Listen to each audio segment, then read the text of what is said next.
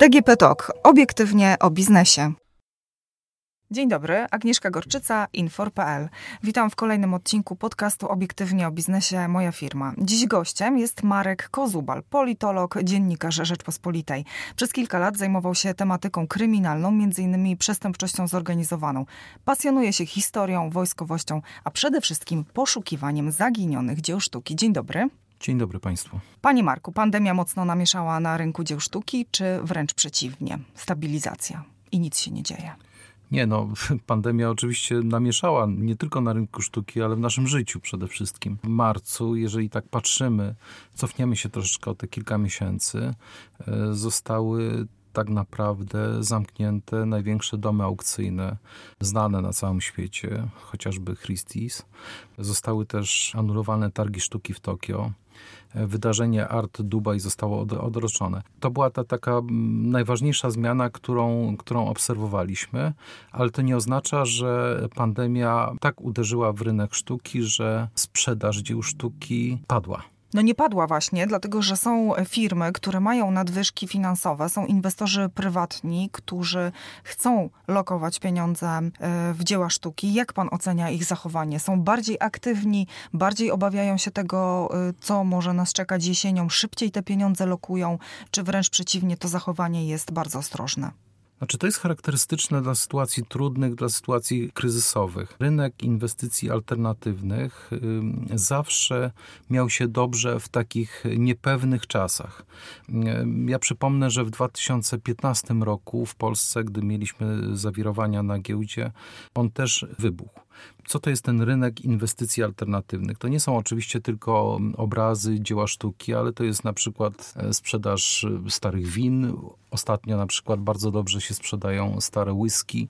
To A to przez to, że więcej znaczki. w domu jesteśmy? E, nie, nie, nie. To, I mamy nie, czas? Nie, ja myślę, że to nie jest związane z tym, że chcemy spożywać, tylko chcemy, poszukujemy dobrych lokat pieniędzy, pewnych bezpiecznych lokat i ten rynek jest, wydaje się, w miarę, w miarę stabilny w miarę stabilny, w miarę bezpieczny, dlatego że jak patrzymy na statystyki, to można pokusić się o takie sformułowanie, że nadeszły dobre czasy dla rynku dzieł sztuki, ceny są windowane. Tak, to prawda i to jest, to jest widoczne, praktycznie to jest tendencja widoczna na całym świecie pandemia wywołała, mm, e, no można powiedzieć, z jednej strony boom sprzedażowy. Ceny tak poszły w górę zdecydowanie, ale też wywołała zmiany w sposobie prezentowania oraz sprzedaży dzieł sztuki. To jest bardzo istotne. Znaczy, ten rynek y, jest na tyle elastyczny, stał się, że praktycznie y, sprzedaż dzieł sztuki y, nie zmalała. Ale e, wkracza na ten rynek digitalizacja, dlatego że jak zostały odwołane targi Art Basel, które odbywały się w trzech lokalizacjach w Bazylei, Hongkongu i Miami, to organizatorzy ogłosili sprzedaż online. I co ciekawe, 90% wystawców przystało na wystawienie swojej oferty online.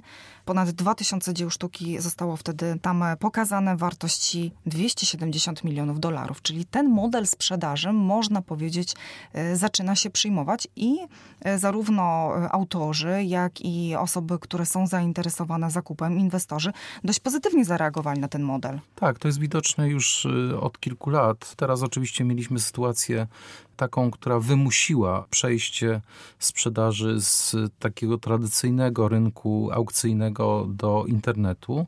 Można podać mnóstwo przykładów właśnie dywersyfikacji kanałów sprzedażowych. To są oczywiście te tak zwane mm, online pokoje, w których można oglądać dzieła sztuki, ale to jest też możliwość chociażby licytowania poprzez różnego rodzaju aplikacje, telefony, domy aukcyjne po prostu stworzyły własne platformy sprzedażowe. I faktem jest to, o czym pani wspomniała, że jedna trzecia dzieł sztuki tak naprawdę sprzedaje się w tej chwili w internecie. A jak jeżeli chodzi o dostępność dla młodych artystów e, w tej formy sprzedaży? Czy to nie to tutaj, jest pewna tutaj, bariera? Tak, to znaczy tutaj chyba to, to jest grupa, która mogła e, najbardziej odczuć skutki koronawirusa z tego powodu, że są to ludzie, którzy wchodzą dopiero na rynek, nie są znani. A z powodu zamknięcia galerii sztuki, domów aukcyjnych, odwołania festiwali sztuki, nie mieli możliwości promocji swoich dzieł. No ale tutaj też y, z jednej strony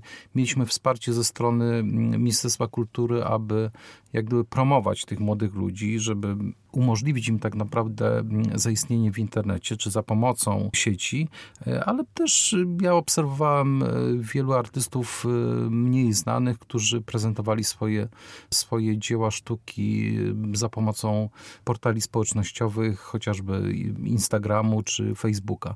I to było ciekawe zjawisko i jest ciekawym, ciekawym zjawiskiem, ponieważ w wielu przypadkach to nie była tylko prezentacja finalnego dzieła, ale jak gdyby pokazanie całego procesu twórczego. Czyli mogłem obserwować przez kilka dni, jak powstaje obraz jakiejś pani na przykład. No to z pewnością będzie, w ogóle jest ciekawe takie doświadczenie, ale jeżeli porozmawiamy trochę o pieniądzach, to można e, wywnioskować, że tak naprawdę te dobre czasy dla rynku dzieł sztuki wiążą się z tym, że inwestorzy, przedsiębiorcy chcą w troszkę bardziej pewny sposób blokować swoje pieniądze, dlatego że jak sobie zobaczymy na kwoty, za które zostają sprzedane takie dzieła sztuki, no to kwoty są zawrotne, dlatego że na przykład portret autorstwa Mojżesza Kislinga Katarzyna przed oknem 800 tysięcy złotych za ponad pół miliona z kolei został sprzedany autoportret Meli Mutter, więc e, no, to są zawrotne kwoty, jeżeli chodzi o rynek e, inwestycji. To prawda. Znaczy faktem jest też to, że dzieła sztuki sprzedają się drożej niż tak naprawdę są szacowane estymacje, czyli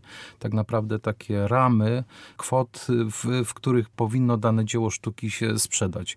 Ja przypomnę, że padł także rekord. Dom aukcyjny Agra Art na aukcji internetowej sprzedał obraz Jacka Malczewskiego, artysta i chimera z 1906 roku za rekordową kwotę 3 milionów 600 tysięcy złotych. Z tym, że zwracam zwracam na to uwagę, ponieważ estymacja w tym przypadku była e, jak gdyby określona na poziomie 700 tysięcy, milion 200 tysięcy złotych. No a na przykład rzeźba Magdaleny Abakanowicz też zmieniła właściciela za ponad 2 miliony. Dokładnie. Z czego wynika, że przybywa nowych inwestorów, nawet takich, którzy do tej pory sztuką całkowicie się nie interesowali? No to jest to, o czym ja już wspomniałam wcześniej, że inwestorzy mają zaufanie do rynku inwestycji alternatywnych. To znaczy wchodzą w takie dziedziny, które obserwując historycznie, na których się nie traci najogólniej rzecz biorąc. Produkty bankowe nie są e, atrakcyjne w tym momencie.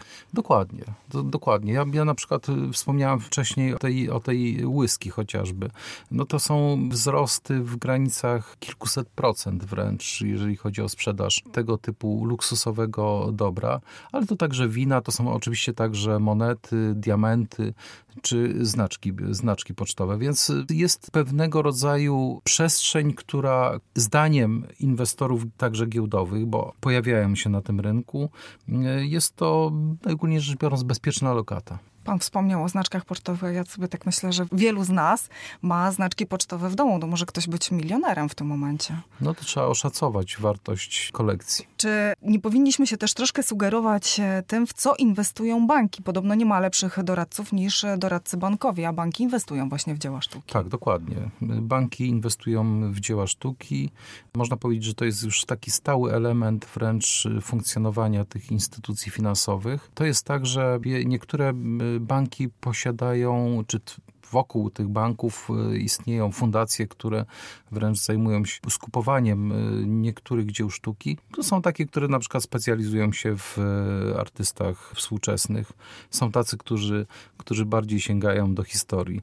Oczywiście znamy przypadek chyba z wiosny, z tego co ja pamiętam, gdy jeden z dużych banków też postanowił sprzedać swoją kolekcję. Część tej kolekcji udało się zachować dla mm, odbiorcy takiego masowego, najogólniej rzecz biorąc, jeżeli mogę tak skracać, czyli, czyli po prostu te dzieła sztuki zostały w muzeum. Największą tak naprawdę kolekcję współczesnych dzieł ma jeden z banków, to jest 57 tysięcy obiektów, także gigantyczna ilość. No tak, to ja myślę, że to, to też świadczy o tym, że y, rynek dzieł sztuki jest rynkiem i dużym, ale też, tak jak wspomniałem wcześniej, jest to inwestycja bezpieczna. Jak Pana zdaniem będzie ten rynek się kształtował? Jak on będzie wyglądał za 2-3 lata? Czy można w ogóle się pokusić o takie prognozy w tym momencie? Znaczy jest to bardzo, bardzo trudno odpowiedzieć na to pytanie, ponieważ tak naprawdę nie, nie wiemy do końca, co nas czeka.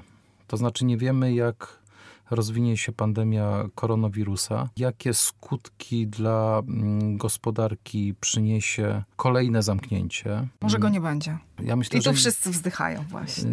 No nie, chyba nie, chyba się nie uda niestety, mhm. dopóki nie będziemy mieć y, opracowanej, skutecznej metody leczenia tego wirusa. Już nie mówię o szczepionce, ale bardziej o skutecznej metodzie leczenia. Scenariusze y, pesymistyczne są i takie, że, że może nam grozić zapaść zarówno w służbie zdrowia, jak i, jak i pogorszenie stanu bezpieczeństwa publicznego, najogólniej rzecz biorąc, z tego powodu, że może wzrosnąć bezrobocie. Oczywiście rola państwa powinna polegać na tym, żeby maksymalnie łagodzić skutki tego, tego wirusa. Teraz pytanie, jak w tym kontekście znajdzie się rynek, rynek sztuki.